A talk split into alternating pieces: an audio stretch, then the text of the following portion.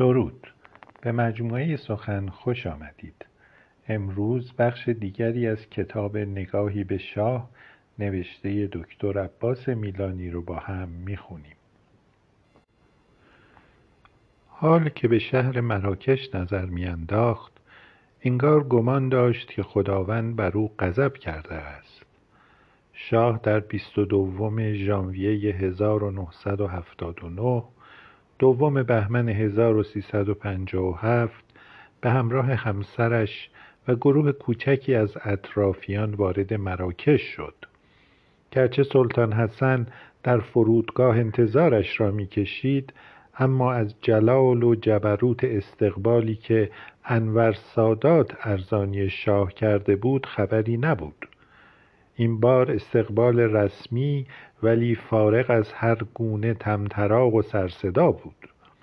در مصر در مقابل وقتی هواپیمای شاه بر زمین نشست او در حالی که به نظر دلزده و دل گرفته بود و لباسهایش نامنظم مینمود در صندلی مخصوص خود فرو خمیده بود. ولی درست در لحظه ای که از پنجره مشاهده کرد گارد نظامی برای استقبال رسمی از او در فرودگاه آماده انجام مراسم است. ناگهان از جای خود برخاست لباس رسمی برتن کرد و با چهره بشاش و روحیهی سربلند از هواپیما خارج شد. ولی در مراکش از استقبال سلطنتی نشانی نبود. قاعدتا شاه از این بیمهری سلطان حسن سخت دلگیر بود. کشورهایی که در دهه گذشته دریافت کننده کمک و وامهای متعدد از شاه بودند هیچ کدام با مراکش شانه برابری نمی توانستند زد. به همین خاطر نبود استقبال رسمی گرم و پرجلال برای شاه قاعدتا حیرت آور بود. اما این آخرین تجربه حیرت آور باقی مانده زندگیش نبود. شاه در تمام دوران سلطنتش نسبت به سرنوشت خانواده های سلطنتی در هر گوشه از جهان دلبستگی خاصی داشت.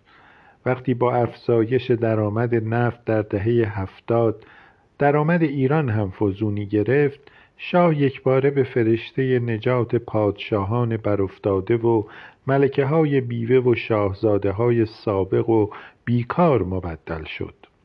در آن سالها تهران به مکهی تبدیل شده بود برای کسانی چون پادشاه برافتاده یونان و پادشاه همیشه محتاج اردن و دختر واپسین شاه ایتالیا و اعضای پرطمع خاندان سلطنتی هلند. در یک مورد به طور مشخص سلطان حسین تهران را با هدیه شامل 25 فروند هواپیمای F5 ارتش ایران ترک گفت حتی پادشاه آلبانی که سالها از سلطنتش میگذشت گاه به تهران می آمد و از مهمان نوازی ایرانی شاه بهره می جست. در میان پادشاهانی که از کمک سخاوتمندانه مالی و نظامی شاه بهره برده بودند سلطان حسن مراکشی جایگاه ویژه و منحصر به فردی داشت ایران با همکاری و همراهی ایالات متحده سالها بود که به مراکش کمک نظامی می کرد. این کمک ها در واقع از سال 1968 آغاز شده بود. در آن زمان افسران نیروهای مسلح ایران سربازان مراکشی را آموزش می‌دادند و حتی به آنان در نبرد با جنبش های جدایی طلب آن کشور یاری می رساندند. به علاوه کمک های شاه به سلطان حسن به عرصه نظامی محدود نمی‌شد. در یک مورد به طور مشخص مراکش بیش از 110 میلیون دلار وام بی بهره برای تأسیس یک صد از ایران دریافت کرد ولی شاه بسیار زود دریافت که آنها که در گذشته از سخاوتمندی ها و خاص خرجی هایش بهره برده بودند الزاما در دوران مهاجرت و معزولیش نیز به او وفادار نخواهند ماند. تضمینی نبود که در مقابل آن کمک ها گامی در راه کمک به شاه ایران بردارند. برخی از این دریافت کنندگان کمک مثل سلطان حسین اردنی حتی اجازه ندادند که شاه در دوران مهاجرتش یک بار هم که شده از کشورشان دیدار کند. برخی دیگر چون سلطان حسن مراکشی گرچه اجازه دادند که او به کشورشان سفر کند ولی این کمک تنها مشروط بود به اینکه اقامت شاه در آن دیار به موقعیت این پادشاهان صدمه ای نزند. ولی وقتی اقامت شاه در مراکش به درازا کشید مهمان نوازی سلطان حسن هم به طور روزافزون و به بیمهری و نشانه های بیعلاقگی بدل شد. به قول ریچارد پارکر سفیر آن زمان آمریکا در مراکش مراکشی ها گمان داشتند که شاه چیزی نزدیک به دو میلیارد دلار پول دارد و می‌خواستند بخشی از این ثروت بادآورده را از آن خود کنند. اردشیر زاهدی که در تمام دوران مهاجرت شاه یکی از همراهان و همدلان نزدیک او بود و در مذاکرات متعدد برای یافتن جایی که شاه بتواند در آنجا منزل کند نقشی فعال داشت. با این روایت سفیر آمریکا سخت مخالف است. او می‌گوید سلطان حسن و تمام اعضای خانواده سلطنتی مراکش با شرافت کامل نسبت به اعلی حضرت رفتار کردند. حتی یک شاهی اضافه بر مخارج اقامت در مراکش از ایشان نگرفتند. به هر حال به رغم آنچه در مراکش اتفاق افتاد در تمام دوران مهاجرت خاندان سلطنتی تا زمانی که شاه در قید حیات بود چاپیدن این خاندان و به چنگ آوردن حد اکثر پول ممکن از آنها در دوران اقامتشان در هر کشور قاعده بود نه استثنا. به رغم استقبال نچندان گرم در فرودگاه چند روز اول اقامت شاه در مراکش با خوشی همراه بود. حتی در زمان ورود شاه به آن کشور او و سلطان حسن که هر دو به پرواز بسیار علاقمند بودند در مورد توانایی خلبانان ویژه خود با هم گاه به شوخی و گاه به جد مقابله و معارضه می کردند حتی در این زمینه قرار شد که بین دو خلبان یعنی خلبان شاه و خلبان سلطان حسن مسابقه نشاندن هواپیما بر زمین برگزار شود تا ببینند کدام یک از آن دو می‌تواند با آرامی هرچه بیشتر و تصادم و سرصدای هرچه کمتر هواپیما را بر زمین بنشاند. خلبان ویژه شاه در آن سفر سرهنگ معزی نام داشت که در این مسابقه پیروز شد. شاه چند روز پس از رسیدن به مراکش اطرافیان خود را به جلسه ای دعوت کرد.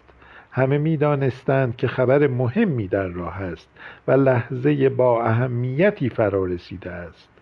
حالت انتظار و نگرانی در فضا موج می‌زد. وقتی همه گرد آمدند شاه به نگهبانان و همراهان خود که تا آن زمان و برخی سالهای سال خدمه خاندان سلطنتی بودند گفت که شرایط سیاسی و مالی دیگر به او اجازه نمی دهد که از خدمات همه آنها بهره بگیرد. وقتی این مکالمه را بر زمان می آورد اشک در چشمانش حلقه زده بود. بسیاری از حاضران نیز همچون شاه آهسته و بی صدا می گریستند وقتی شاه ایران را ترک می کرد به همه گفته بود که برای استراحت به خارج می رود و به محض پایان یافتن دوران نقاهت و بازیافت سلامت کاملش به ایران برخواهد گشت. پس از یک هفته که از اقامتش در مهاجرت میگذشت هم او و هم اطرافیانش می‌دانستند که استوره سفر استراحتی دیگر پذیرفتنی نیست. تصمیم مرخص کردن بسیاری از همراهان شاه در عین حال مستاقی بود بر قصه دراز خصاست مالی خاندان پهلوی. دلیل دیگری برای این تصمیم ناگهانی خبر ناخوشی بود که شاه از جعفر بهبهانیان شنیده بود.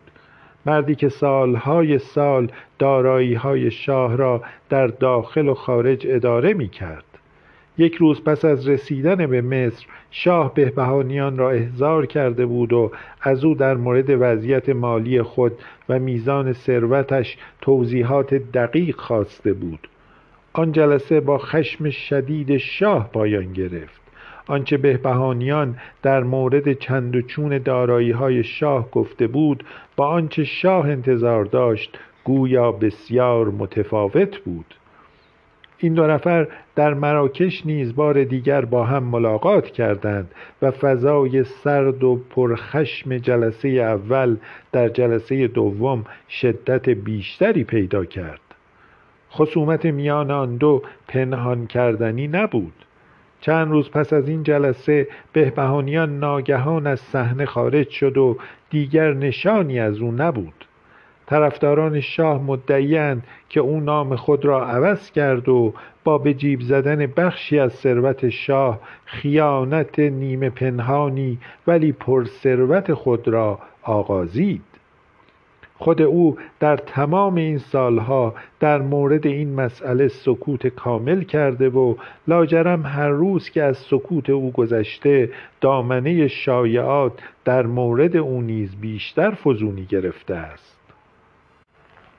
برخی از دوستداران و حتی اعضای خانواده شاه معتقدند که بهبهانیان با بخش قابل توجهی از ثروت شاه فرار را برقرار ترجیح داد. حقیقت این ماجرا را شاید هرگز نتوان دانست. شایع است که بهبهانیان خاطراتی نوشته ولی هنوز نشانی از آن سراغ نمی‌توان گرفت. ولی یک نتیجه غیرقابل انکار دیدارش با شاه این بود که آن روز در مراکش شاه به اطرافیانش گفت که سفرشان به خارج طولانی تر از آنچه در نظر داشتند شده و او دیگر توان مالی پرداخت مواجب و مزایای آنها را ندارد. شاه به آنها گفت که هر که در ایران خانواده ای دارد یا به هر دلیل دیگری مایل است به ایران برگردد آزاد است و به تصمیم خود عمل کند.